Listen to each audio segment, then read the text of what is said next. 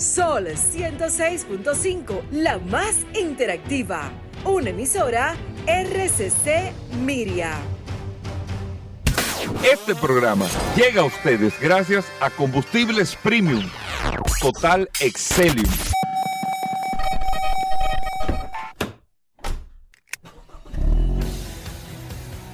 Bienvenidos al programa número uno de movilidad en la República Dominicana. Vehículos en la radio. Bien amigos y bienvenidos a Vehículos en la Radio. Hoy es lunes, estamos arrancando esta semana con tantas noticias, tantas informaciones como siempre le tenemos a ustedes en este espacio Vehículos en la Radio después del sol de la mañana. Ya nosotros compartimos con ustedes todas las noticias, todas las informaciones de este maravilloso mundo de la movilidad. Mi nombre es Hugo Vera, es un placer estar compartiendo con ustedes aquí en Sol y recordarle que usted tiene la oportunidad de escuchar, no solamente a través de 106.5, sino a través de la aplicación de Sol en su App Store o Google Play. Si usted se va a mover, si se va a desmontar del vehículo, si va fuera del país, usted no tiene por qué perder la sintonía con vehículos en la radio, con todas las eh, los programas, con toda la programación de Sol a través de solfm.com. Usted descarga la aplicación y recuerden que tenemos la aplicación o la herramienta, más que una aplicación, la herramienta del WhatsApp, el 829-630-1990, 829-630-1990, que es el WhatsApp de Vehículos en la Radio, para que usted pueda interactuar con nosotros con todas eh, eh, las informaciones que usted nos quiera mandar con todos los reportes que quiera mandarnos también, usted lo tiene a través de este WhatsApp. 829-630-1990, el WhatsApp de la mano de Paul Manzueta, que está aquí en la cabina. Paul. Gracias, Hugo. Gracias, como siempre. La gente quiere saber qué tú hiciste el fin de semana, Paul. La ¿eh? oportunidad que me das de compartir contigo todos los días en este programa Vehículos en la Radio. Gracias a ustedes por la sintonía de inmediato.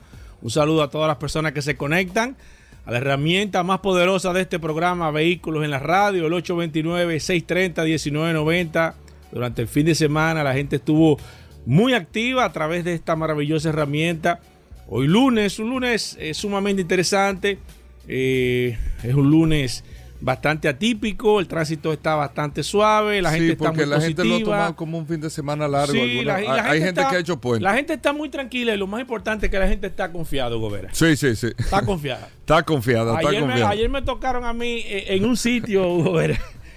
Oye, me, tocaron casualmente, estuve en una, en una parada y hice una parada técnica y, te mandaron... ¿En el motor? sí, andaba en el motor y te, mandaron muchos saludos y, unos motoristas que estaban ahí que parece que escuchan el programa y me estuvieron haciendo un careo y eso. Yo dije, bueno. Con expectativa. Sí, sí, sí. Pero vienen buenas. La expectativa es tan alta. y buena. Y, se lo dije. Y van a ser cumplidas. Se lo dije a ellos, confíen que, las intenciones están. No, las intenciones no. que van a ser cumplidas. Si Dios quiere. Las expectativas van a ser cumplidas sí mismo. Miren. Amigos oyentes del programa, recuerden que hoy vamos a hablar de lubricantes. Eh, Pablo Hernández está con nosotros de Lubricantes Petronas. Hoy vamos a hablar nuestros amigos de Accidentes RD también para el reporte de los accidentes. Daris Terrero, lo más importante del día de hoy de este espacio, el curioso en vehículos en la radio, Rodolfo Hernández. Hoy lunes, el curioso. Rodolfo viene para acá hoy lunes. Claro, el curioso en vehículos en la radio con muchas cosas interesantes. Y bueno, todo un contenido que usted no se lo puede perder ni un momento en el día de hoy. Y escuchen bien, amigos oyentes del programa. Lo que está pasando, por ejemplo, en China, y es lo de una manera u otra lo que yo he venido diciendo en República Dominicana y en todos los países, China es de los países, bueno, vamos a hablarlo así. Paul y amigos oyentes del programa. Gracias a China, el carro eléctrico es una realidad. ¿Por qué? Porque China tiene un problema como país muy fuerte con el tema de la contaminación. Han sido los que más han avanzado en el desarrollo de los vehículos eléctricos, han sido los que más han incentivado el consumo de vehículos eléctricos y eso tiene una razón que en sus principales ciudades, Beijing, Shanghai, las ciudades eh, o las metrópolis más grandes con mayores problemas de contaminación, China ha venido teniendo controles para la compra de vehículos, controles para la compra de vehículos de combustión. China es un país que consume casi 30 millones de vehículos nuevos al año, ¿ok? Eso es un hecho. Pero pudiesen consumir más. Tienen una capacidad de consumo, una capacidad económica los chinos de comprar más carros de ahí. No se venden más carros de ahí porque hay restricciones para el consumo de vehículos. Incluso ellos ponen unas, eh, unos límites o unos permisos para la gente que quiera comprar un vehículo. Si usted va, si usted vive en Beijing, quiere comprar un vehículo normal, usted tiene que irse a una especie de tómbola, de rifa, de sorteo, a ver si en este año, por ejemplo, 2022, usted tiene un turno.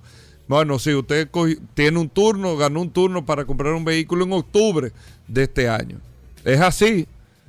hay limitaciones para la compra de vehículos de combustión porque con los temas de las emisiones la contaminación, este país, eh, recuerden en los Juegos Olímpicos de Beijing también, que tuvieron muchísimas situaciones por la contaminación, este país ha tomado decisiones en reducir la cantidad de emisiones de gases que eh, de una manera u otra los vehículos son parte fundamental, aparte de la industria, parte fundamental de esto. han puesto restricciones, ponen unas limitaciones pero, amigos oyentes de vehículos en la radio, con la llegada del vehículo eléctrico, los chinos han aprovechado esta, esta entrada de este tipo de vehículos para poder incentivar, no solamente económicamente hablando, que China ha invertido miles y miles y miles de millones de dólares en incentivos, le voy a explicar cómo son estos incentivos, miles y miles de millones de dólares, sino que también el que quiere comprar un vehículo, si decide por hacerlo eléctrico, entonces no tiene que esperar nada, puede tener la compra del vehículo de inmediato. Si tú quieres que sea de combustión, de gasolina, diésel, todo, tienes que irte a un proceso, una lista de espera. Y eso ha creado en China una, una decisión ciudadana de que todo el mundo, bueno, yo quiero un carro, me lo voy a comprar eléctrico, me lo puedo comprar de inmediato tengo incentivos adicionales a la compra. En Europa se dan hasta, hasta 7 mil euros, que son casi 8 mil, 9 mil dólares en incentivos, incentivos que son deducciones de impuestos y todo para la compra de un vehículo en el caso de que sea eléctrico. En China tienen incentivos similares para esto y tú no tienes que eh, ponerte en lista de espera sino poder hacer la compra de inmediato. ¿Por qué le digo todo esto? Porque estamos llegando a un punto de que China en este año, en este año 2022, China está proyectando vender más de 6 millones de vehículos eléctricos en este año. Solamente en el mes de julio que acaba de pasar, China facturó 486 mil vehículos eléctricos. Estamos hablando el 27% de lo que representan los vehículos nuevos que se vendieron en China fueron eléctricos. O sea, más de una cuarta parte del mercado y sigue creciendo y sigue en aumento. Tesla, que es el, el dato que le gusta a Paul, Tesla vendió 28.217 vehículos nuevos eléctricos en China. BID que fue el, mayor vendedor eh, de vehículos eléctricos en China, y BID, para los que no saben que lo representa Peravia Motor aquí, BID vendió 80.991 vehículos eléctricos. El vehículo eléctrico hoy es una realidad porque China tiene una alta demanda de este tipo de vehículos, proyectando este año 6 millones. Van a vender este año un 14% más que lo que se vendió el, año pasado en vehículos eléctricos. Ahora, ¿por qué viene el tema? Porque ya más de una cuarta parte del mercado, 27% del mercado está comprando vehículos eléctricos, está teniendo un crecimiento en la participación, ya el gobierno chino está proyectando que los, los incentivos, las motivaciones, las costumbres que se tienen para motivar al vehículo eléctrico en el día de hoy deben de ir desapareciendo porque le sale muy caro al país con las exenciones de impuestos, con los incentivos que se dan, ya está saliendo muy caro. Y además esto se hizo en una etapa para poder motivar, es como que algo que no se conoce en este mercado, usted da una serie de incentivos, ofertas, hasta que el mercado empieza a evolucionar y eso se retira. Les digo esto, amigos oyentes, porque el mercado de vehículos eléctricos, como lo vemos en el día de hoy, que tú tienes exenciones de impuestos en República Dominicana, que la carga eléctrica, que esto, lo otro, pasa en Estados Unidos, está pasando en China, ya eso irá tomando una normalidad, una normalidad. Y lo que vemos hoy como maravilloso, no podemos verlo como una costumbre de que me sale más barato, porque probablemente no es que te va a salir más barato. El vehículo eléctrico ya te va a ir, costando lo mismo que un vehículo convencional. Ahorita, oigan que se lo digo, la carga de vehículo eléctrico te va a salir igual en términos de precio que usted echar un tanque de, de, gasolina. Y tú dirás, pero ¿y por qué? Porque no hay petróleo, no hay nada. Sí, pero los países tienen que recibir los impuestos de los combustibles de una forma u otra tienen que recibirlo y eso ustedes se van a dar cuenta cómo va a ir eh, direccionándose a la carga y aunque tú pagas, bueno, el costo de la energía eléctrica son 5 pesos más 95 pesos de impuestos. Ustedes verán, porque los 95 pesos de impuestos se van a necesitar. Eso en todos los países del mundo. Lo bonito del vehículo eléctrico es que va a ser no contaminante en emisiones de CO2 de inmediato. Por ahí es que tiene que ir y por ahí es que va a ir. Y eso es lo que nosotros tenemos que ir entendiendo en su momento. Miren, repito, cómo China este fin de semana dice, ya nosotros tenemos que ir desmontando los miles y miles de millones de dólares que estamos invirtiendo en incentivos porque ya el mercado está tomando un ritmo que ellos no pueden aguantarlo con incentivos y además ya después que se está tomando un comportamiento, ya no será necesario eh, el incentivo porque como quiera eh, habrá ya una costumbre o una transformación a, la movilidad eléctrica. Cuando todos los carros sean eléctricos, ¿para qué incentivarlo? Calcúlelo usted, ¿para qué yo voy a incentivarlo si no tienes opción? Si como quiera lo vas a tener que comprar eléctrico. Es una transición en el momento, pero ustedes se van a ir dando cuenta de cómo las cosas se van a ir normalizando. Con esto, nosotros hacemos una breve pausa. Todo un contenido maravilloso en el día de hoy, así que no se nos muevan. Ya estamos de vuelta. Vehículos en la radio. Bueno, de vuelta en Vehículos en la Radio. Gracias a todos por mantener la sintonía. Reiterar que hoy viene Daris Terrero con la ley 6317. Vamos a tener el resumen de los accidentes con Aníbal Hermoso, accidente RD. Recuerden, Pablo Hernández, vamos a hablar de lubricantes en el día de hoy en Vehículos en la Radio. El curioso Rodolfo Hernández estará por acá en la cabina del programa. Pero vamos, Paul, con las noticias e informaciones de nuestro amigo del WhatsApp, Paul. ¿eh? Claro, recordar como siempre el 829-630-1990, la herramienta más poderosa de este programa, Vehículos en la Radio. Mucha gente reportando sintonía o goberas y algunos comentarios que en breve vamos a hablar de eso. Bueno, vamos, eh, amigos oyentes, Paul. Ya te di el briefing del tema de los vehículos eléctricos, así que aquí estamos esperando noticias. que tenemos para hoy? Mira, quiero hoy, lunes, Hugo Veras, y a todos los oyentes de este programa Vehículos en la Radio, hacer un comentario más que todo por una situación de alguien que nos escribió a través de, del mismo WhatsApp con un accidente de un vehículo eléctrico, específicamente de la marca Tesla. El vehículo había tenido un choque frontal y el vehículo eh, se fue declarado pérdida total en este caso.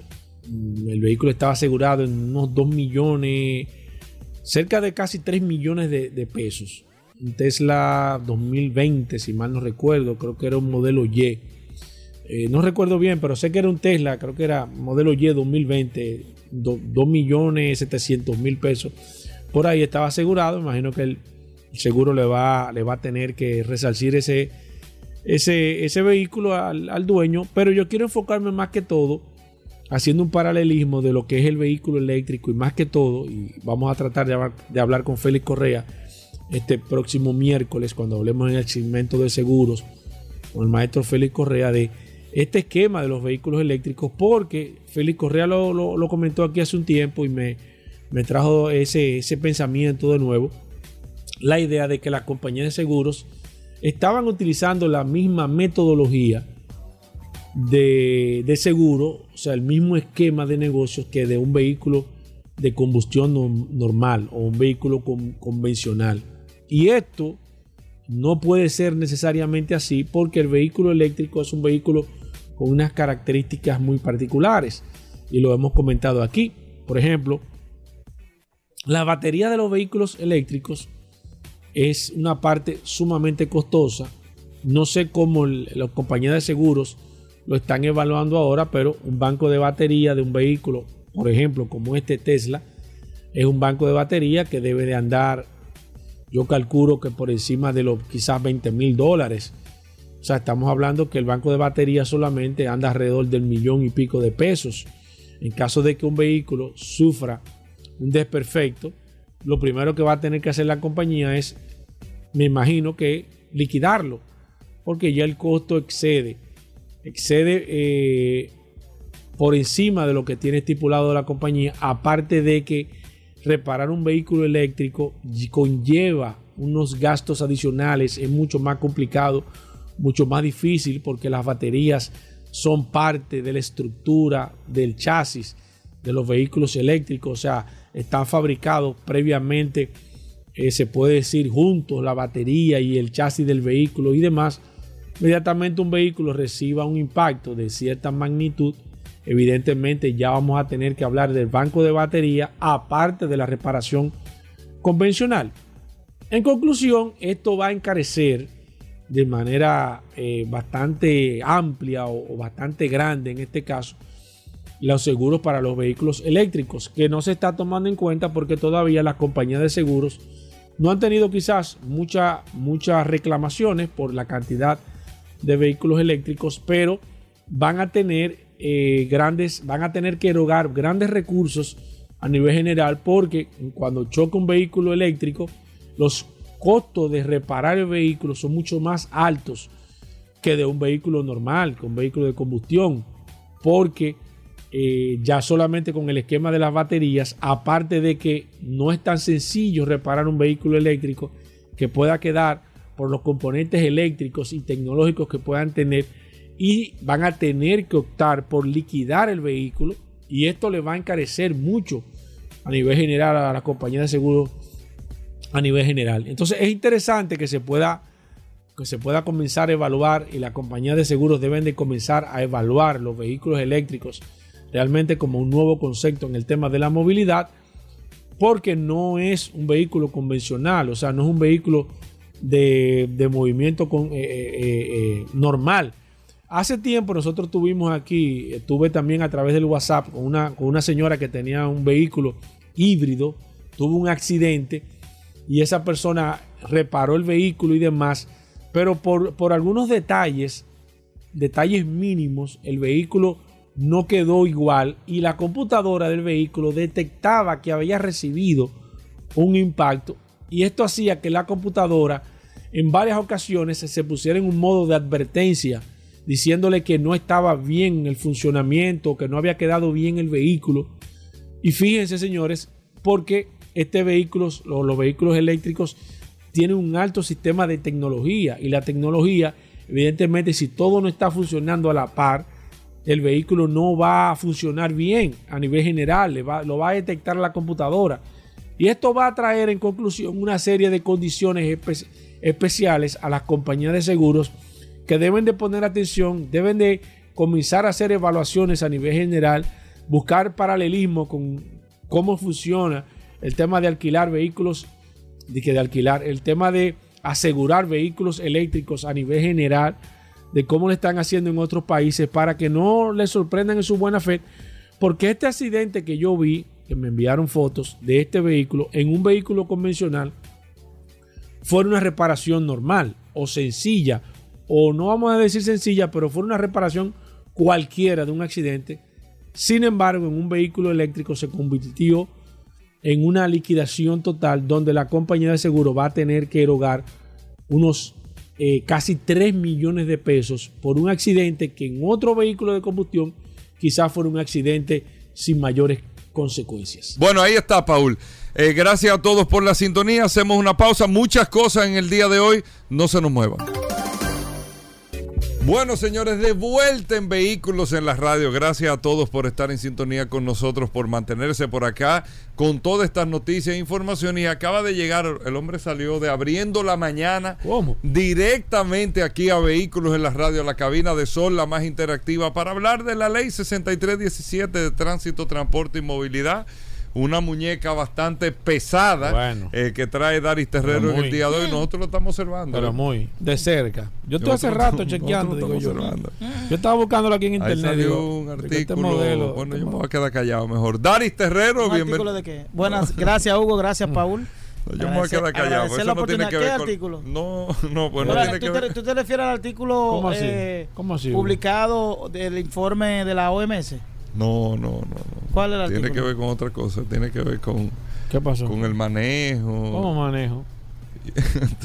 Estamos Está bien, dale, Dari. Bienvenido al programa. Gracias Hugo, gracias Paul, agradeciendo siempre la oportunidad que nos brindan de llegar a toda la audiencia de vehículos en la radio, por acá por la más interactiva Sol 106.5 y este segmento que hemos denominado Dari Terrero hablando sobre la ley 63 y 7, esta norma que rige la movilidad, el tránsito, el transporte terrestre y la seguridad vial en la República Dominicana. Miren, hoy yo quiero abordar un tema vinculado al tema de las, multas y lo que tiene que ver con las sanciones.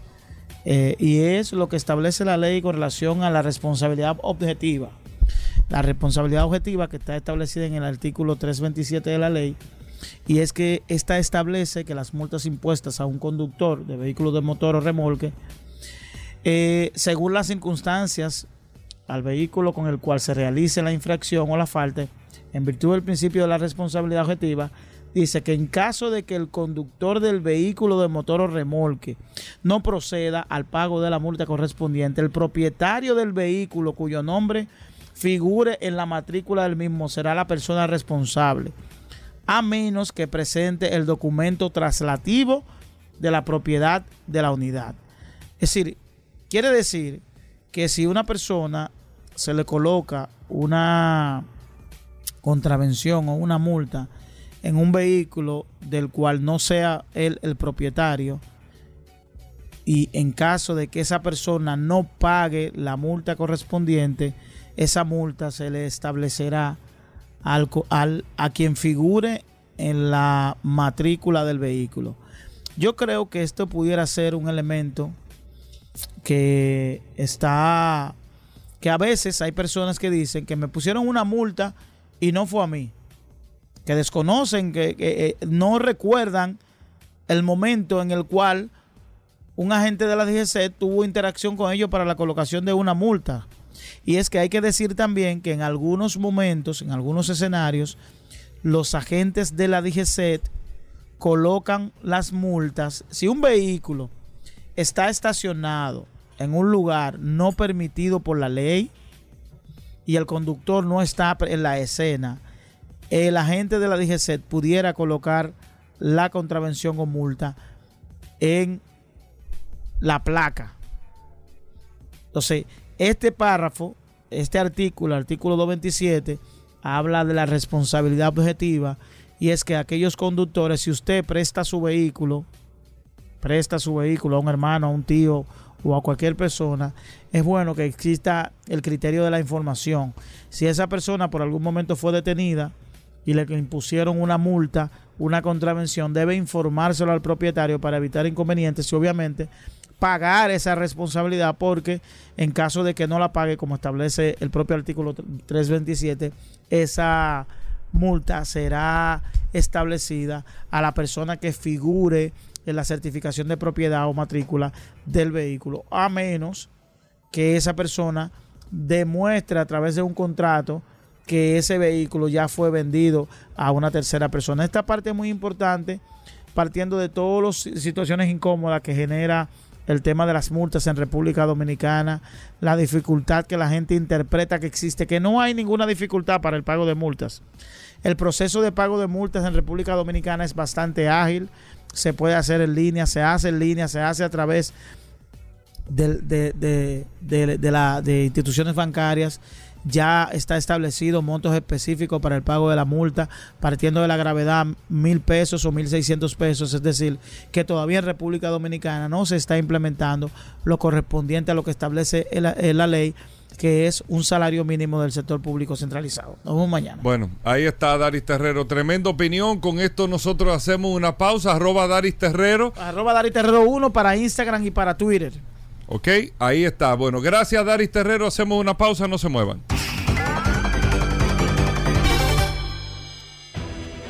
Sol 106.5, la más interactiva. Una emisora RCC Miria. Estamos de vuelta. Vehículos en la radio.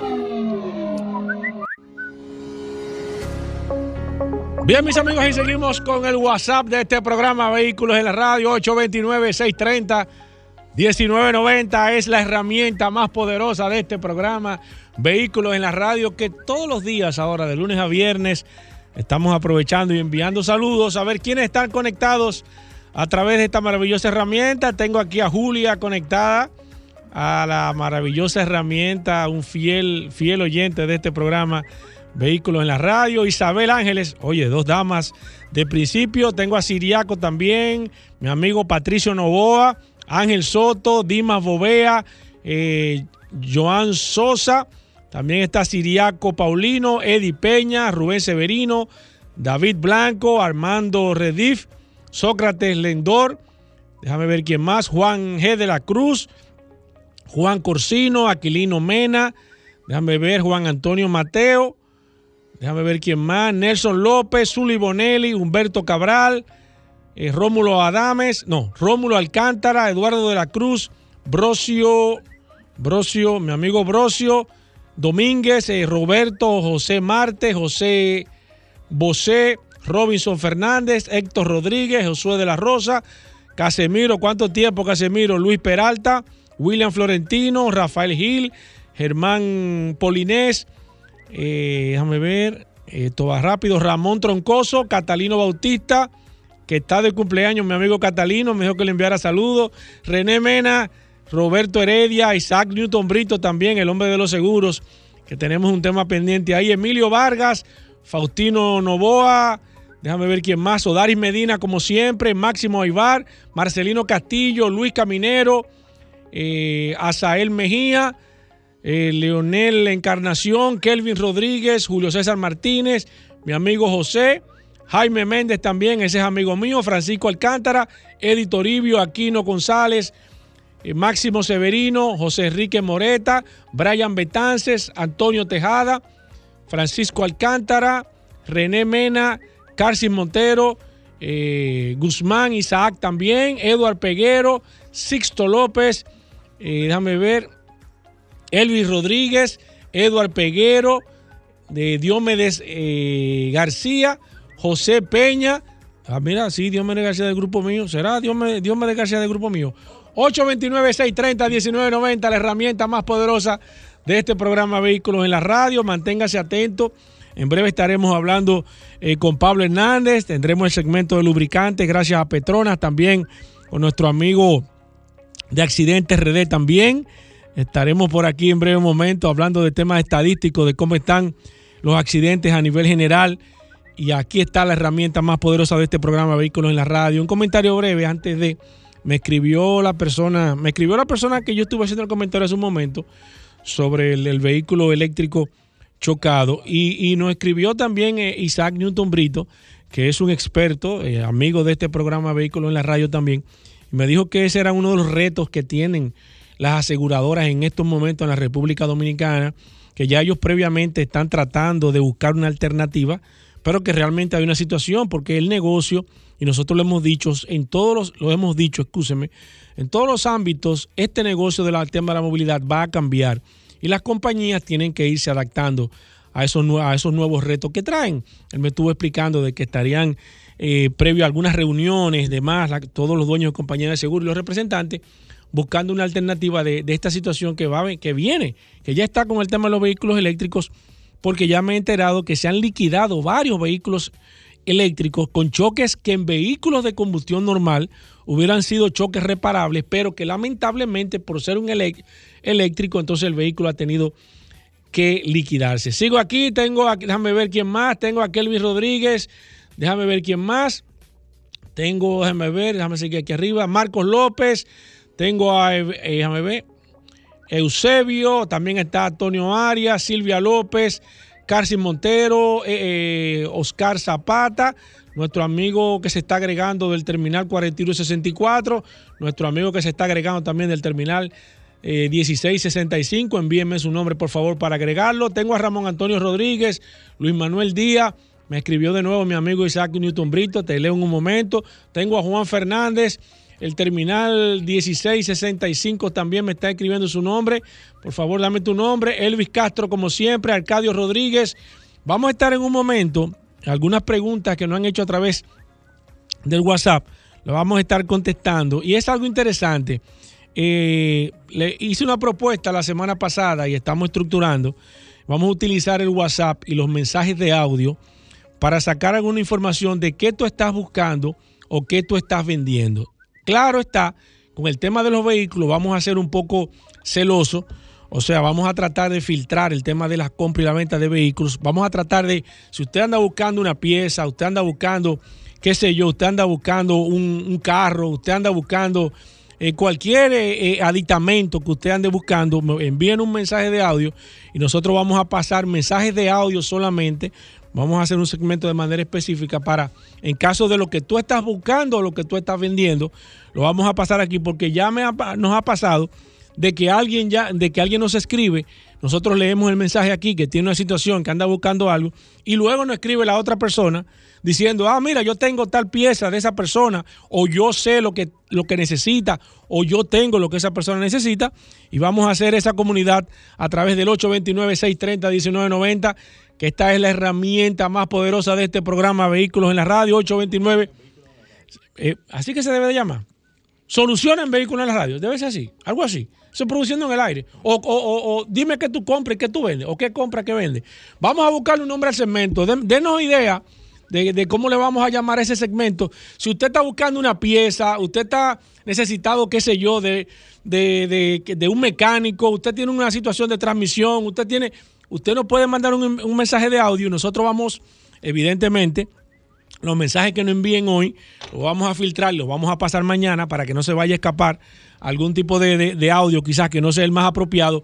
Envíenos sus audios, nosotros lo vamos a montar y a partir de mañana vamos a hacer un segmento así toda la semana o cada vez que tengamos así, sin tener fecha fija, cada vez que se nos, se junten varios audios, lo vamos a hacer así. Envíenos su audio, qué tú buscas o qué tú estás vendiendo para los oyentes de, este programa Vehículos en la Radio. Aprovechamos y hacemos un nuevo segmento y le buscamos el nombre. También nos puede dar idea del nombre. ¿Qué nombre usted entiende que debemos de ponerle? Vamos a poner el nombre.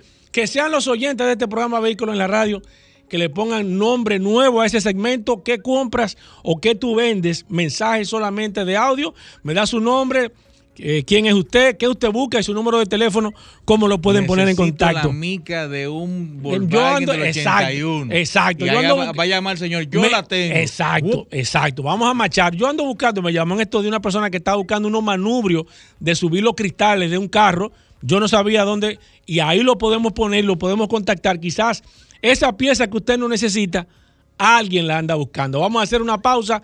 Cuando regresemos, ya ustedes saben que falta el staff completo de este programa Vehículos en la Radio. No se muevan de ahí. Ya estamos de vuelta. Vehículos en la Radio. Bien, de vuelta en Vehículos en la Radio. Gracias a todos por la sintonía ya les, puse, les pude conseguir una información sobre el costo de la batería de los vehículos eléctricos, más o menos qué cuesta el banco de batería para hacer el cambio. Eh, y eso es un, un, tema que Vladimir estuvo ayer con nosotros, pero yo creo que eso es un tema tal vez para futuro, pero que lo hablemos con Vladimir porque me imagino que la tasación, cuando se vaya a valorar el, el precio de un vehículo eléctrico, yo creo que proporcionalmente habría que valorarle el, el si es un carro que tiene 7 años y la batería duran promedio 10 años, duran más, pero el tiempo que los fabricantes, los fabricantes te dan 8 años de garantía, todos, eh, en híbridos y en eléctricos te dicen, no, la batería tienen 8 años de garantía, pero lo que eh, regularmente se dice que la batería tiene una, una vida útil de 10 años, pero hay carros que tienen más de 10 años y solamente tienen un 30% de degradación de las baterías. O sea, duran más. Me imagino que los fabricantes se cubren con esos rangos y todo para evitar cualquier insatisfacción eh, del que tenga un vehículo eléctrico que sepa que si pasaron 12 años, ah, no, pero ya yo sé que a partir del año 10 yo tenía que cambiar ese banco de baterías. Pero antes de darle ese dato, era decirle que toda la información, toda la atención, de la industria está enfocado a esta transformación de la movilidad.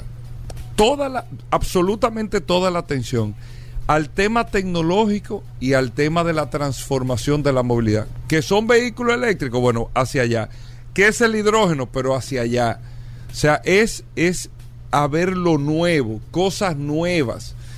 Y lo digo porque ya, eh, no lamentablemente, sin, y no es que no sea importante, no es que la gente no lo compre, se, siguen vendiendo igualito y más los vehículos convencionales, pero realmente no llaman la atención, no, no hay una atención hacia, hacia los vehículos convencionales. En días pasados, aquí en República Dominicana se dio el lanzamiento de un vehículo convencional nuevo, muy bonito por cierto, pero cuando tú escuchabas la información, no era una información, no era que estaba de más, sino era una información que no te interesaba, que tiene la transmisión de seis cambios, que tiene el control de estabilidad, que tú lo pones en eco, lo pones en esto, lo pones en lo otro para el tema de ahorro, que tiene... Es, un, es una información que ya no es novedad porque todo lo que tienen los vehículos actualmente tienen que tenerlo.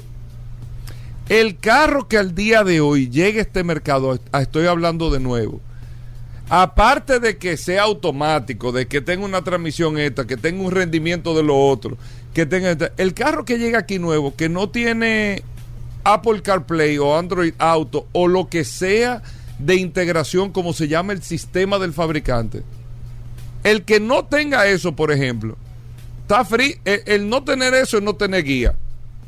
Ah, el carro viene con un guía. Ah, no, ¿y qué iba a tener? Es la misma respuesta que te da el consumidor. O sea, el, el comprador, que no importa el precio del carro, ¿eh? estoy hablando de nuevo, modelos nuevos, no importa el precio del carro, el que se monta en un vehículo, incluso hasta las categorías de camioneta en su segmento más alto, tú te montas en un vehículo y no le ves una pantalla adentro, ya, ya tú lo ves de por sí, no atractivo. Porque ya tú, es que tú tienes una pantalla en el celular, o sea, tú quieres lo menos que tú quieres interconectar la música que tú tienes con el vehículo y no ponerla de manera análoga, de que con un cablecito para que tú puedas comandando el celular. No. No, reitero, sin importar el precio del carro, el más barato, el carro de 13, 14, 15 mil dólares nuevo, si no tiene una pantalla adentro, el carro está fuera de competencia, fuera de competencia, para darle un detallito. Y eso no es novedad, o sea, eso yo asumo que lo tiene que tener el carro. Entonces, estamos viviendo una transición sumamente interesante por un lado, pero muy retadora por otro lado para todos los que venden, comercializan, los fabricantes de vehículos que no están llamando a la atención de los productos que están haciendo y que van a seguir haciendo en los próximos 15 años hasta que haya una transformación total de la movilidad eléctrica que se tomará 15 años más después de ahí. Pero no te llama la atención. No, no hay noticia sobre esto. Por eso Paula a veces dice, no, pero para yo en ese sentido, no, se vende, el vehículo se está vendiendo, este todoterreno se está vendiendo muy bien, pero no te llama la atención, no te despierta la pasión, no te, eh, no te mueve los controles, porque estamos demandando, nosotros estamos demandando cosas, información que nos sorprenda, que sea dentro, como si tuviésemos en el 2035, en el, en el 2022, en el 2032, dentro de 10 años. Y es no una pena, porque no es culpa de nadie, pero es una realidad que nosotros tenemos que aceptar de que tú te sientas a hacer una presentación de un carro y tiene barra de protección y tiene esto. Ok, está bien. Y entonces, porque todo eso asumo que lo tiene que tener ya. Desde hace 20 años me están presentando lo mismo. O sea, ya yo asumo que el único elemento que tiene que tener una pantalla adentro.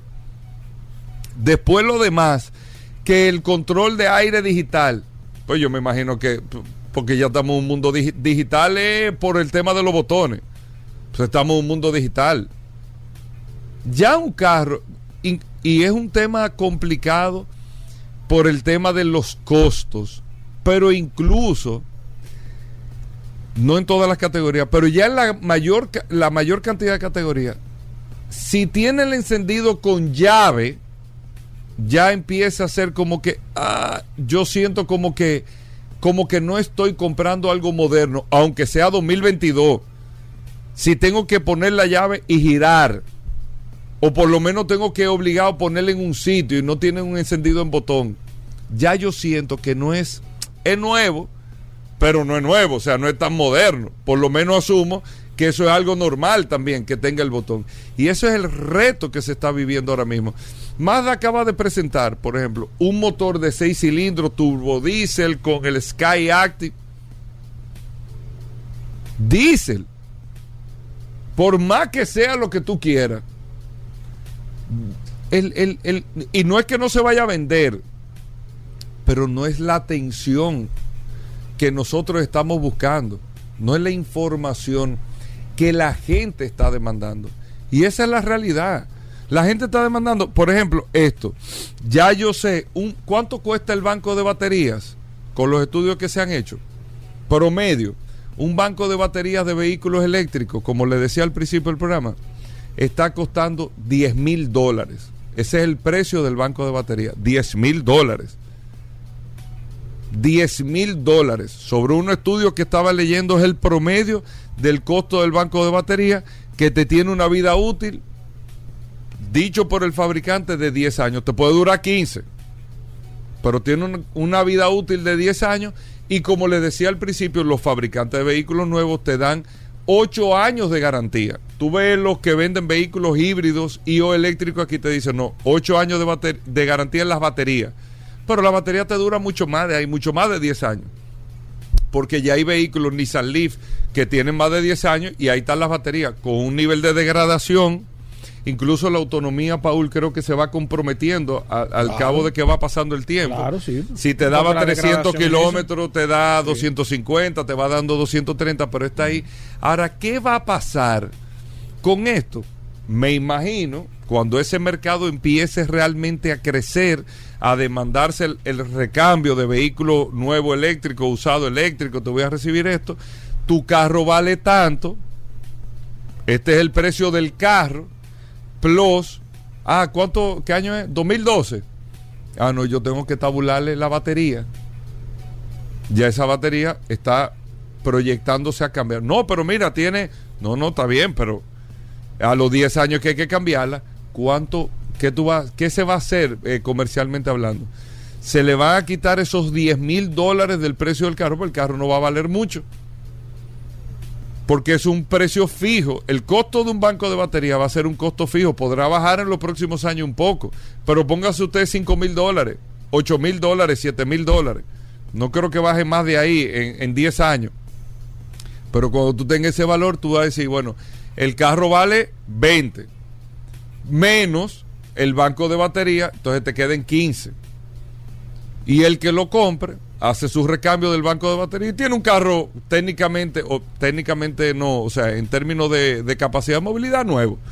Pero esos son los detalles que estamos demandando para entender cómo va a ser el mercado en los próximos años.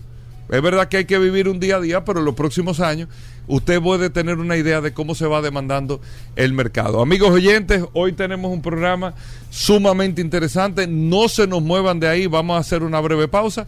Venimos en un momento. Bien, mis amigos, y seguimos en su programa Vehículos en la Radio. Aquí está Aníbal Hermoso de Accidentes RD. Vamos a hablar de temas estadísticos, de cómo estuvieron el tema de los accidentes. La semana pasada, Aníbal, bienvenido. ¿Cómo va todo? ¿Cómo va la página? Todo bajo control, como siempre, llevando la información que necesitan saber sobre tránsito y temas de movilidad y accidentes de tránsito. Mira, la semana pasada, como lamentablemente era de esperar, siempre ocurren accidentes lamentables, pero que uno que otro llama mala atención.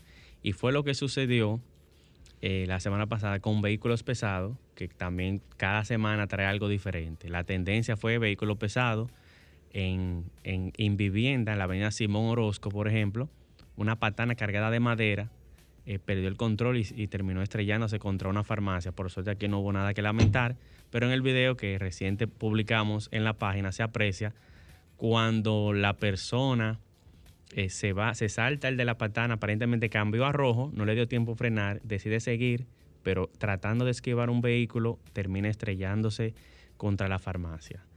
El otro del vehículo pesado, que ya todos conocen, fue el del lamentable hecho en la avenida 25 de febrero, donde según testigo no confirmado, lo habían mandado a detener en la avenida México. Este emprende la huida y termina estrellándose, que eso se aprecia desde cámara de seguridad contra un negocio, impactando varios vehículos y donde al menos una persona perdió la vida en este lamentable accidente. Se habla, se ha hablado antes, de sacar los vehículos pesados de la ciudad, de que circulen por circunvalaciones, de que no entren. Es un tema que todavía está en el tapete y que sería muy interesante que se concretice porque lamentablemente se han visto muchos vehículos pesados involucrados en accidentes semana tras semana y hay que buscar una solución. Sabemos que es demasiado necesario el tema de vehículos pesados, son sumamente importantes para el país lo que hacen, pero también hay que pensar en la seguridad. Ya el tema de vehículos incendiados, eh, por lo menos eso, se podría decir que una buena noticia, Paul, que solo tenemos dos reportes, que fue en la circunvalación Santo Domingo y en Villa Carmen, la única, lo, único reporte de vehículos incendiados que tenemos. ¿Se llevan temas estadísticos de, de, de, los incendios de los vehículos, por ejemplo, a nivel de los bomberos? ¿Tú has podido investigar así a temas eh, a, grosso, o sea, a grandes rasgos, así, por ejemplo, el año pasado o por meses, ¿cuántos vehículos en promedio se están incendiando, si bajan, si suben? ¿No se llevan ese, esas estadísticas, por lo menos investigar en los bomberos? Sí, mira, en una ocasión visitamos los bomberos de Santo Domingo Oeste y me sorprendió la, la data que tienen. Ellos sí tienen un registro de los vehículos incendiado. Lo que no pudimos apreciar es si tenían la razón, o por lo menos no, no nos la mostraron. No, no, quizá la razón no, no la vamos a pedir mucho, pero por lo menos la data de... Claro, cada llamada de los bomberos está registrada y ellos tienen que hacer una bitácora de lo que se Sí, pero si está disponible quizá para, porque eso es otra cosa. Si ellos te pueden eh, dar esa información, porque, por ejemplo, recuerdo que yo una vez llamé eh, por un incendio de una farmacia aquí que se dijo que había sido por una motocicleta eléctrica que había estado se había estado cargando dentro del local y, busqué información y ellos nunca me dijeron que ellos no podían dar información salvo que no fuera el afectado o a la compañía de seguro, que salvo eso, ellos no podían dar la información de qué pasó ni nada. O sea, no se podía dar información porque era una información, no entiendo por qué, pero ellos dicen que es una información confidencial. Entonces, por eso te pregunto que quizás si eso está disponible para cualquier persona que pueda buscar o que quiera tener temas estadísticos, porque sería interesante ver realmente cómo está el tema de los incendios de los vehículos, Aníbal. Y tú eres, tú eres aquí el, James Bond de este, de este programa, el investigador privado de este programa. Así que trata de buscar esa información y sería interesante ver y analizar cómo, cómo está el tema. Y esta semana solamente dos. ¿Fue que solamente subieron en la página 2? O, o, fue que se reportaron 15 y, nosotros solamente vimos? Exacto. Sí, sería una data muy interesante que vamos, vamos a dar seguimiento, ya sea por el acceso a la información pública o directamente con los bomberos. Mira, Paul, eh, otro tema que marcó la semana fue que la Virgen, se trajo la Virgen de la Altagracia hacia la capital y se produjo una congestión que era de esperar, a pesar de que había un protocolo que lo consideró exitoso, había muchos agentes de la DGC viabilizando el, todo el trayecto, pero sí eh, una semana, un fin de semana complicado por el tema de, de la Virgen. Mira, me llama mucho la atención un paréntesis aquí en el live de Accidente RD. Veo que nos están saludando desde Rusia. Saicol dice presente. Nuestro amigo Adonai García de, de Malparqueado RD desde Canadá. Y también desde Gran Bretaña. O sea, ¿Cómo? Ah, pues esa página tuya te arranquea, Aníbal. Sí, no está fácil, hermano. Aníbal, la gente que se quiera poner en contacto contigo, que quieran enviarte video, que quieran conectar, que necesiten algún tipo de información, ¿cómo te localizan? Pueden hacerlo a través de las redes sociales, Instagram, Facebook, Twitter, a través de Accidentes, Rayita RD y nuestra cuenta alterna accidentes.rd. Y recuerda que este segmento llega a ustedes gracias a Créditos Guimánfer. Guimánfer, búscanos en redes sociales como Guimánfer RD. Gracias, Aníbal. Vamos a hacer una pausa. Cuando regresemos, hablamos de lubricantes. Usted tiene preguntas, necesita saber qué está pasando. Ese carro en la mañana, cuando usted lo enciende, eh, eh, suena medio raro. Eh, tiene un sonido en el motor, le dije, su mecánico le dijo que le echara agua en vez de culan, cualquier información de los fluidos de su vehículo después de la pausa con Pablo Hernández, no se muevan de ahí. Sol 106.5, la más interactiva una emisora RCC Miria. Ya estamos de vuelta. Vehículos en la radio. Bien, mis amigos, y seguimos en su programa Vehículos en la radio. Gracias a todos por la sintonía. Tengan el WhatsApp a mano 829-630-1990 porque vamos a hablar de lubricantes. Aquí está Pablo Hernández, gracias a Lubricantes Petronas. Pablo, la bienvenida. ¿Cómo está todo? ¿Cómo va Petronas? Gracias Hugo, gracias Paul, gracias Aníbal y a todos los que nos escuchan lunes tras lunes aquí en Vehículos en la Radio. Y tenemos una preocupación que queremos compartir con cada uno de ustedes, los oyentes, los que verdaderamente están interesados en el cuidado de esa inversión que usted ha hecho al comprar un vehículo.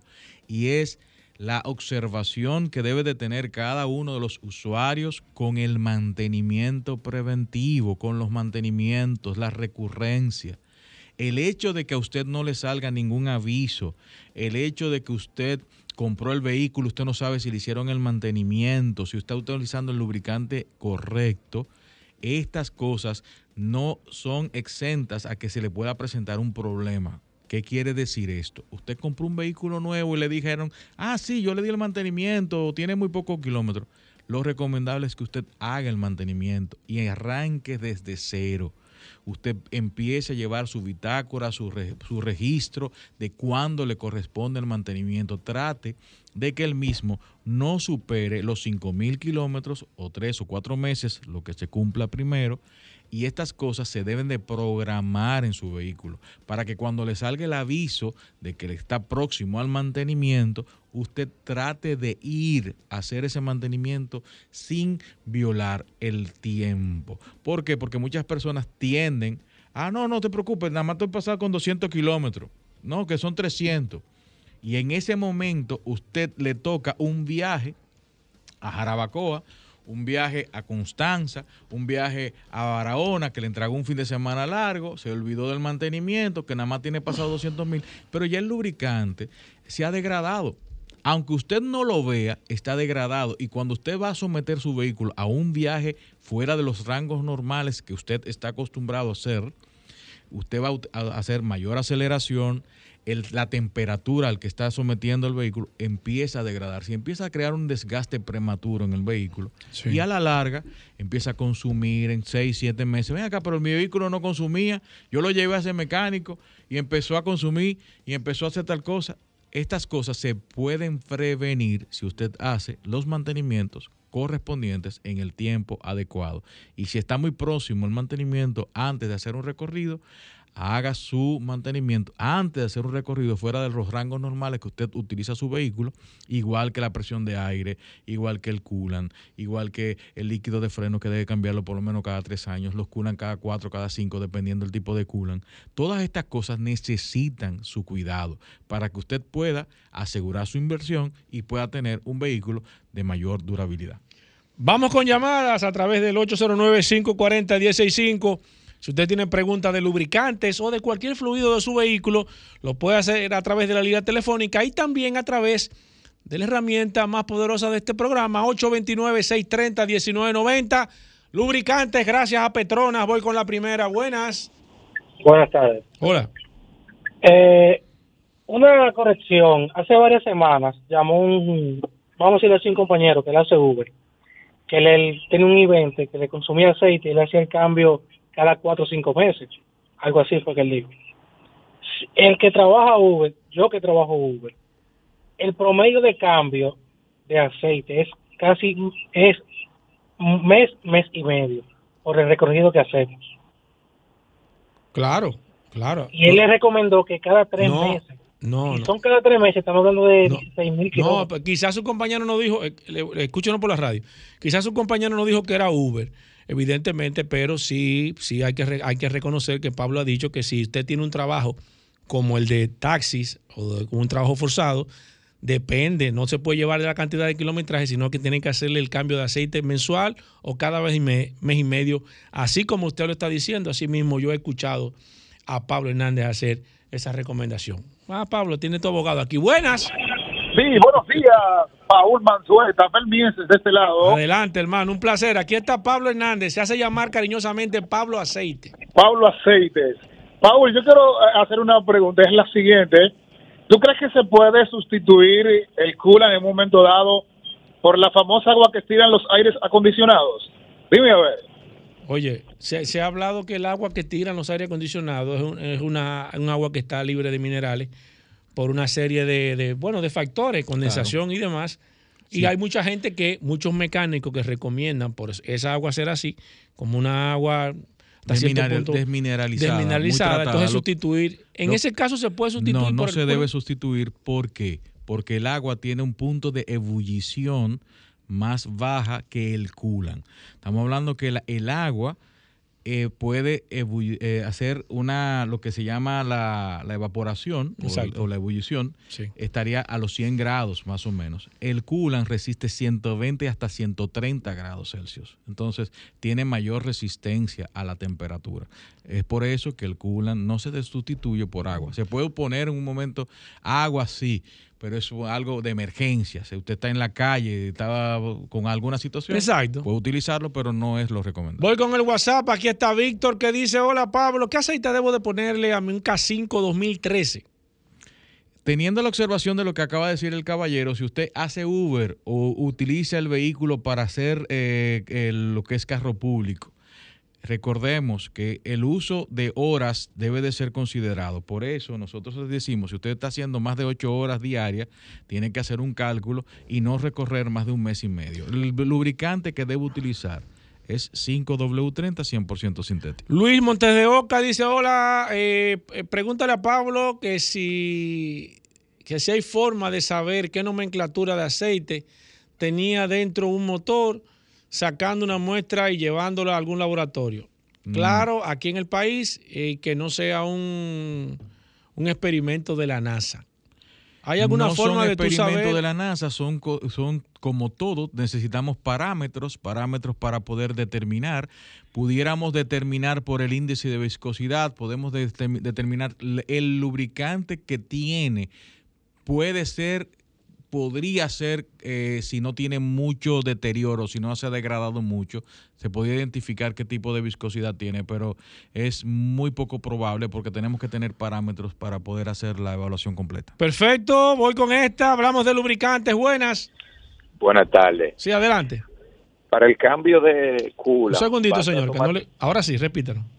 Para el cambio de coolant, ¿basta con ver que solamente sea rojo o verde? ¿O hay alguna otra especificación que haya que tomar en cuenta? Oye, Aparte de, obviamente, la calidad. excelente Si pregunta. tú tienes el vehículo y está utilizando un coolant color verde, eh, lo recomendable es que puedas utilizar el mismo que, estás, que tienes. Ahora puedes sustituirlo por el rojo.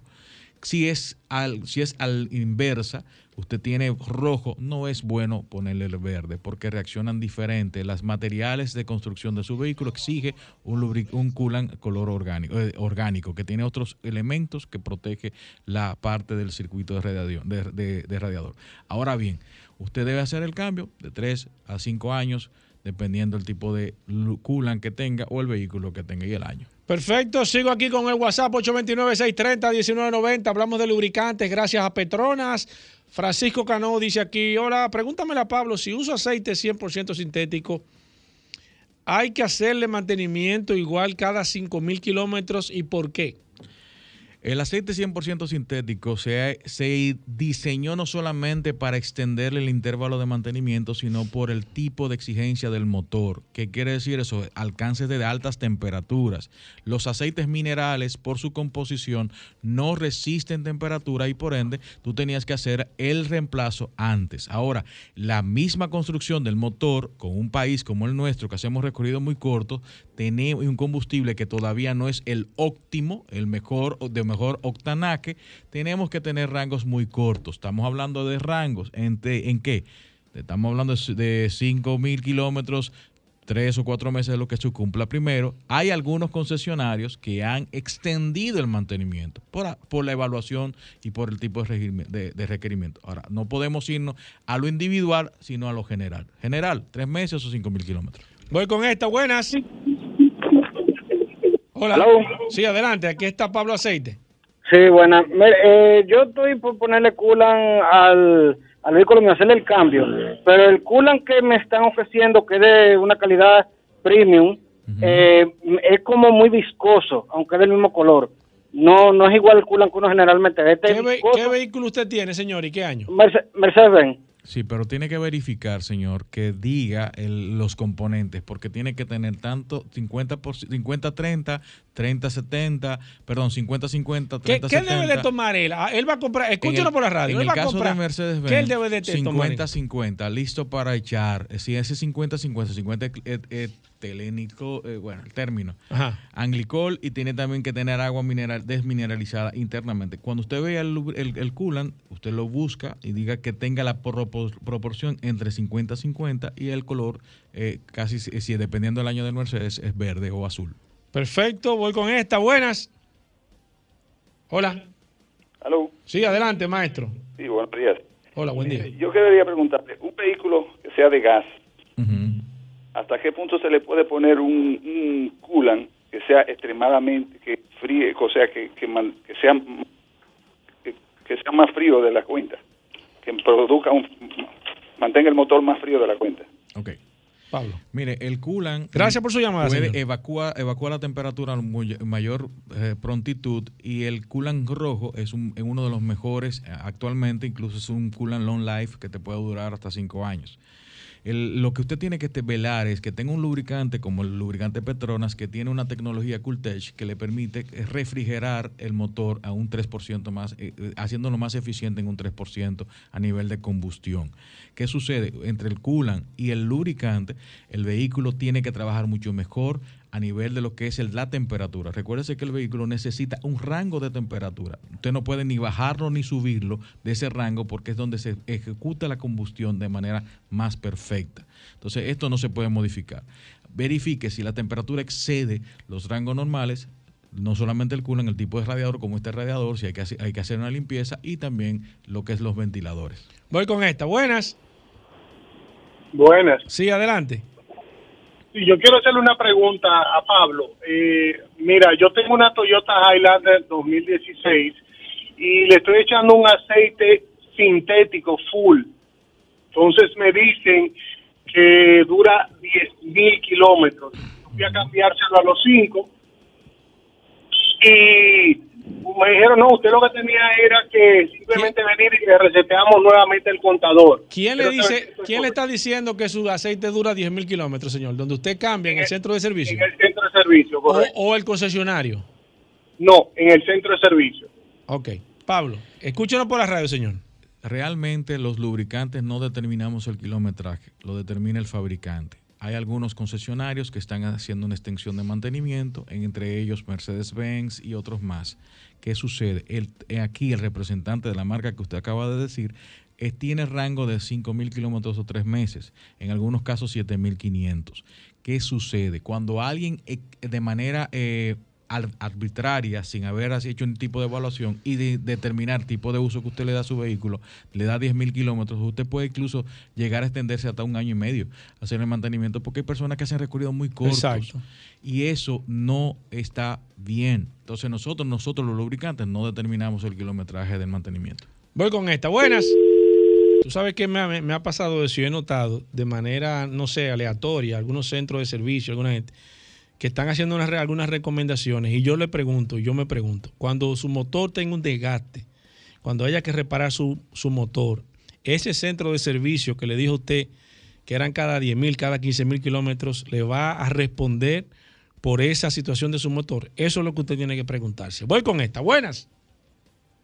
Hola. Chevrolet, Chevrolet Tahoe 2014. Chevrolet Tahoe 2014. 5W30, señor. 5W30, me queda un minuto. Voy aquí con el WhatsApp. Héctor Guerrero dice aquí eh, qué aceite utiliza. Déjame ver. Un Subaru Impresa 2002.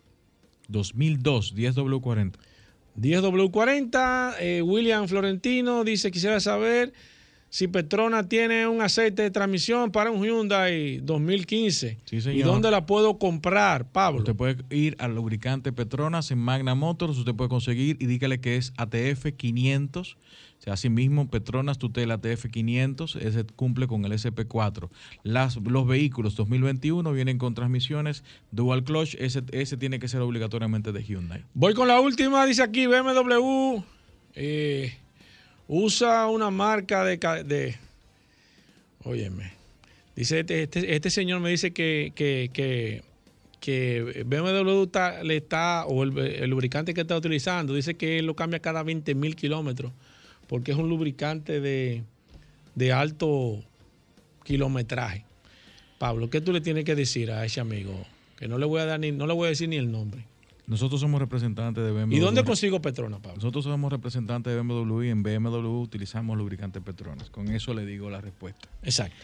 Eh, eh, amigos, usted puede conseguir lubricante Petronas en todas las sucursales de soluciones automotrices. Nuestros amigos de TDC en la Monumental, cerca de la República de Colombia, incluso tienen un, oye, un centro de servicio bastante agradable. Usted puede ir, pasarse un buen rato, ahí hacen un mantenimiento, ahí le tratan con un trato preferencial.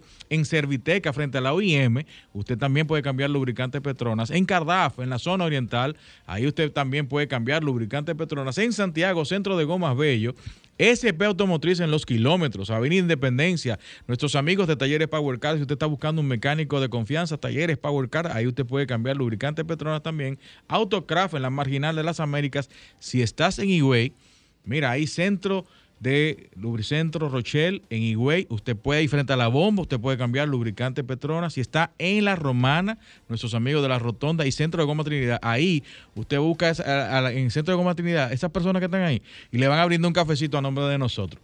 Ahí Centro Precision 4x4 San Isidro, ahí usted puede conseguir lubricante Petronas. Cualquier pregunta, inquietud con relación a lubricantes, nuestros amigos por el WhatsApp de Vehículos en la Radio o llamarnos luego de que terminemos el programa al 829-471-1329. Gracias, Pablo. Hacemos una pausa. Hmm. Hay quien viene ahí, Dios mío. Vamos a hacer una pausa. Regresamos en breve. Bueno, señores, de vuelta en Vehículos en la Radio. Todo el mundo lo ha estado esperando. Aquí está el curioso. Hoy lunes en Vehículos en la Radio. Después de ese palo. De la cabina. Después de ese palo, Paul. Perdónenme, señor. De solo oportunidades. Ah, sí, muy bueno. De alta gama bueno, que se dio el viernes. Un palo, un palo de Muy Rodolfo. bueno. Aquí está el curioso. Muy Hoy arrancamos la semana con una verdadera curiosidad. El hombre vino hasta con la barba peinada en el día. Míralo ahí, Bueno. peinada. No, no, ¿Tú te peinas la barba- Pero ven acá, hermano. Sí. Mantener esa barba cuesta, Sí. debe costar más de 20 mil pesos mensuales. 5 mil a la semana. Es así. ¿Cómo? Pero ven acá, Hugo. ¿Y tú crees que mantener esa barba de Es así, producto y. Eso me lo economizo porque soy yo mismo que le doy. No, Ah, bueno, mentira. exacto, coge ahí. Dice eso. Bueno, Rodolfo está con nosotros, el, el solo curiosidades en vehículos en la radio. Antes, Magna chequeaste? Gasco en Magna ¿Tú Oriental. bien, Hugo? claro. Saludando como siempre a todos los radioescuchas de vehículos en la radio. Gracias a su gobera, gracias a la resistencia mansueta. Bueno, bueno, bueno. Siempre que nos apoya en este gran segmento. Recuerden, como todos los días, que Magna Oriental está en la avenida San Vicente de Paul, esquina Doctor Octavio Mejía Ricard, con nuestras marcas Hyundai, BMW y Mini. Tenemos una amplia exhibición en un showroom totalmente climatizado de la marca BMW. Tenemos también Hyundai y tenemos Mini híbrida disponible que usted puede pasar por allá conozca estos modelos, haga un test drive sin ningún tipo de compromiso y será atendido por nuestros asesores de negocios que están debidamente certificados por Hyundai Motor Company y BMW Internacional. Nuestros teléfonos 809-591-1555, nuestro WhatsApp 224-2002.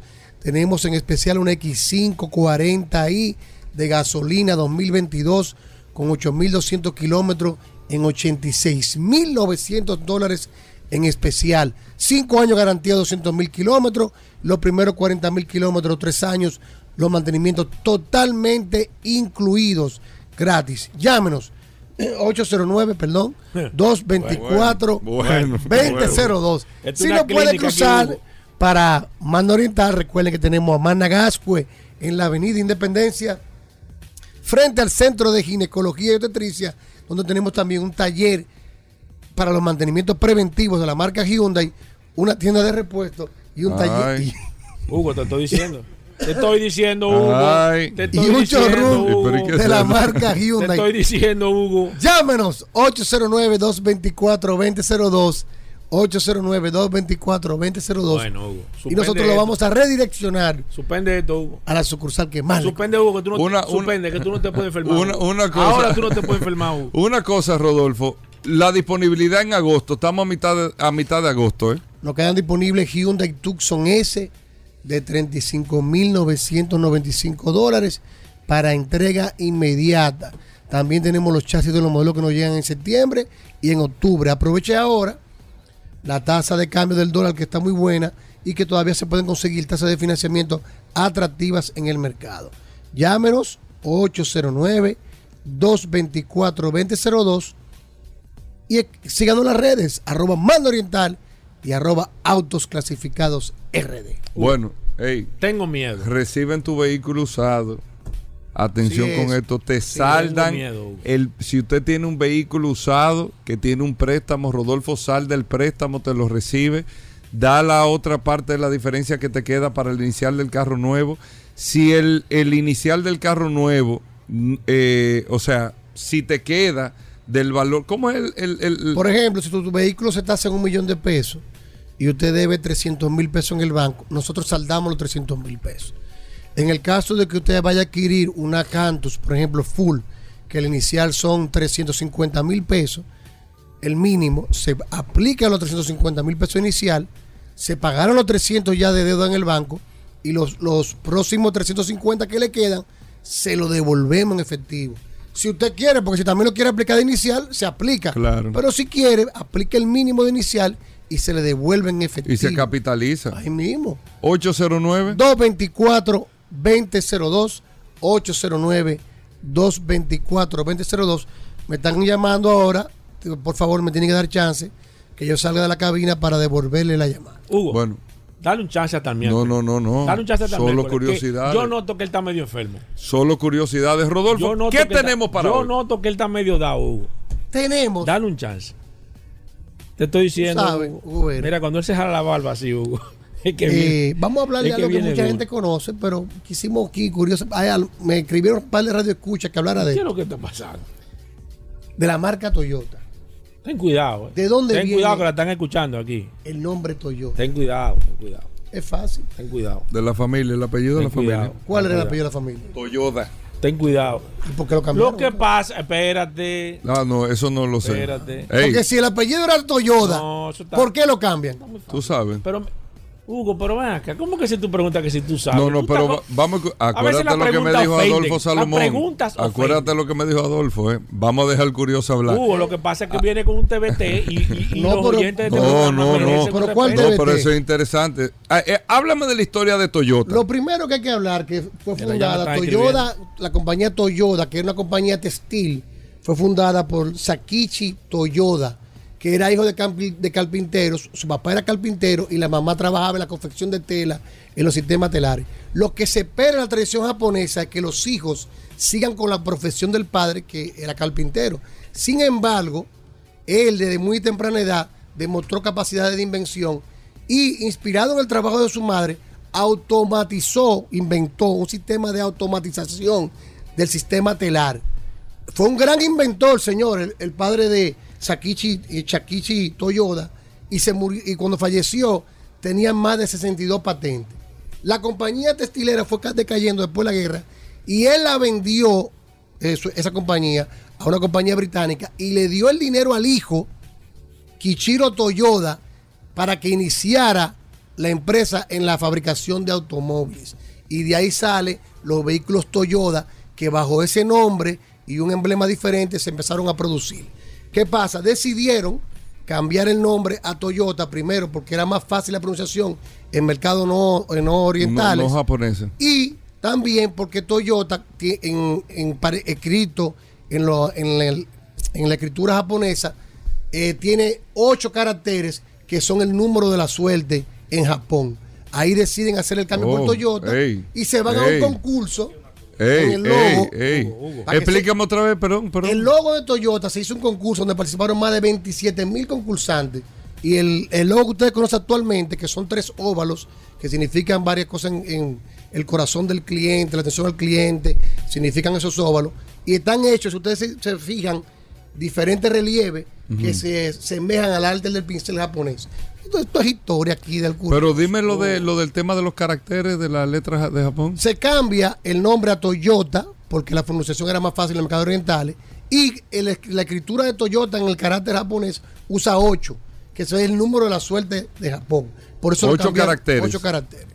Y ahí cambiaron el nombre a Toyota, que es el vehículo que usted conoce hoy en el día por su hijo Kichiro Toyoda, que utilizó la compañía para la fabricación de Toyota de los creadores del Just in Time, porque Henry Ford fue el que desarrolló la línea de producción, eh, la línea eh, de producción en serie, pero Toyota, eh, Toyota, perdón, de que Toyota, de que Toyota, pero Toyota fue el que creó, el desarrolló el Just in Time, que las piezas, las partes tuvieran justo a tiempo en el momento que se van ensamblando los vehículos y no tener el proceso de almacenaje. Y eso es lo que fue lo que le dio la eficiencia, que es los japoneses, eficientizar, no solamente almacenar, sino si yo voy a producir tantas jipetas mañana en la tarde, entonces que me llegue eh, eh, justo a tiempo las piezas para esas eh, jipetas que yo voy a producir, no tener que almacenarlo en otro sitio para ir buscando y todo eso. La verdad que los japoneses y Toyota Y se ha mantenido ese, ese, ese, ese logo, Gobera, que son tres óvalos. Los dos óvalos perpendiculares dentro del óvalo más grande representan el corazón del cliente y el corazón de la compañía. Si no lo sabías, Hugo. está dura esa. Está no dura, está dura. ¿Cuál fue el primer vehículo fabricado por Toyota? ¿Eh? ¿Eh, no? No, pero tú estabas buscando ahí en internet. No. Claro, tú lo estabas buscando Claro, ahora, ahí estaba ahí. Buscando, no. Pero ¿Cuál este- era? Este es el pupitre caliente aquí. No, este es el pupitre caliente. Búscalo, búscalo. Eh, no, No, pero pero dilo. Porque al final hay que Pero puedes dilo. aportar a la curiosidad. Yo te Exacto. voy a permitir que tú No, aportes. Estoy abierto. ¿Cuál es? No, no, no, no. ¿Cuál fue? No, no, busca, no. busca. ¿El N que es ellos qué? ¿No fue? ah, no, ese fue Honda. No, búscalo, Está búscalo. aquí la foto. Búscalo, Míralo ahí. la búscalo. Mira el búscalo. logo como es. Búscalo, busca. No, no, busca el primer Míralo vehículo fabricado ¿Pero cuál fue? Míralo ahí. Pero que lo busque el Que no curioso tenemos que más está ahí. tiempo, viejo. ¿Cuál Sí, solo nos va a dar un par de minutos. No, no, ¿cuál fue? ¿Cuál Estoy fue? escuchando. No, el primer vehículo de Toyota fue un vehículo comercial. Sí, No los fue un vehículo, no fue un vehículo de pasajeros, Ah. fue un vehículo de privado. Fue un camión que se fabricó. El primer vehículo. Claro. Y después fue los De carros comercial. Está más flojo un diente de No, leche. yo lo que pasa es que no- Dámelo, no este, no. Te voy a hablar hablar. de eso mañana. ¿De quién?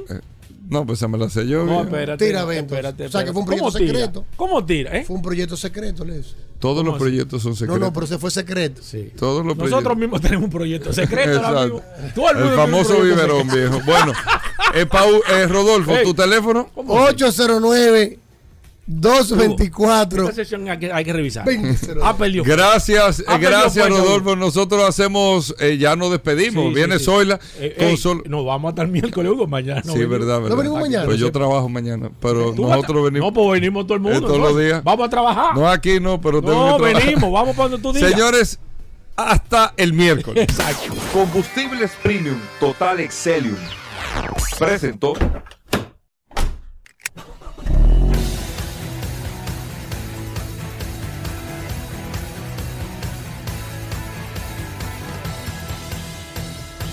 Vehículos en la radio.